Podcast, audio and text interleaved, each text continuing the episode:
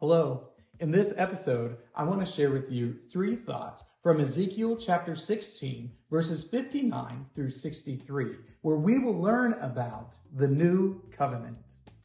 Ezekiel 16, 59 through 63 says, For thus says the Lord God, I will deal with you as you have done, you who have despised the oath in breaking the covenant.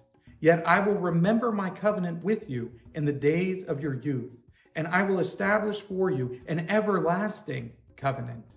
Then you will remember your ways and be ashamed when you take your sisters, both your elder and your younger, and I give them to you as daughters, but not on account of the covenant with you. I will establish my covenant with you, and you will know that I am the Lord, that you may remember and be confounded, and never open your mouth again because of your shame, when I atone for you for all that you have done, declares the Lord God. This promise that Ezekiel gives, this promise from the Lord that a new covenant is coming, doesn't come until after a very great pronouncement of judgment is made against Israel. This promise of a new covenant happens after all of the sins of Israel are described and their shame is laid before them. But because of the gracious character of the God of Israel, a promise is made that a new covenant will be given.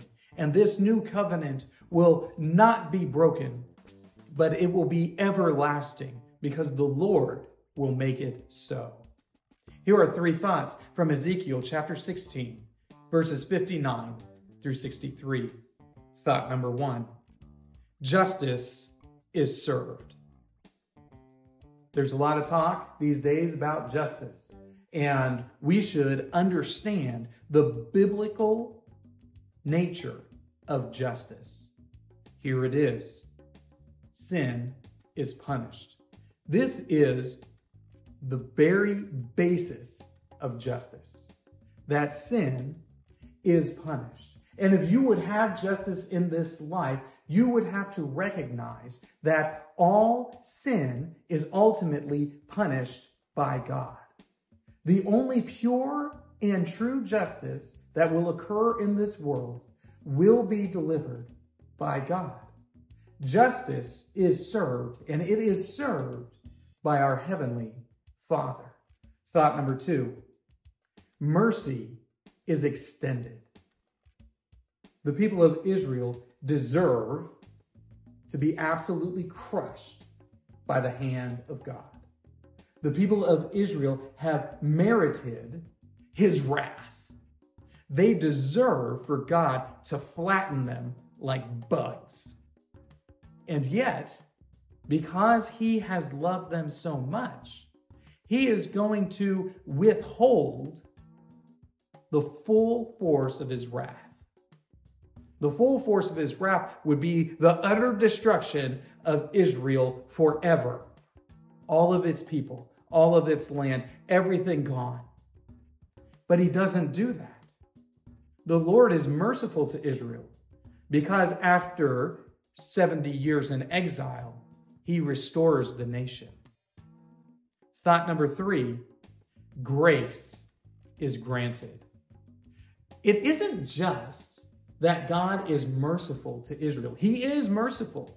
He does not give them the full force of his wrath, but he is also gracious to them because he will establish a new covenant with them, a covenant that is everlasting, a covenant that never ends, a covenant that will never be broken because he will not allow it to be broken.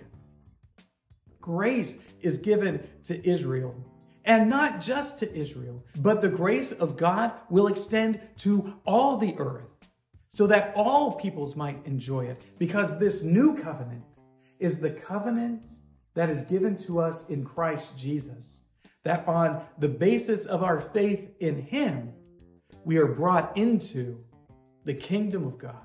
We are made a part of the family of God, and we are joined in and made members of the body of Christ. These three thoughts come to you from today's reading of Ezekiel 13 through 18. If you'd like to read through the Bible with me, you can join the Facebook group Through the Bible, where we are reading the text of Scripture together.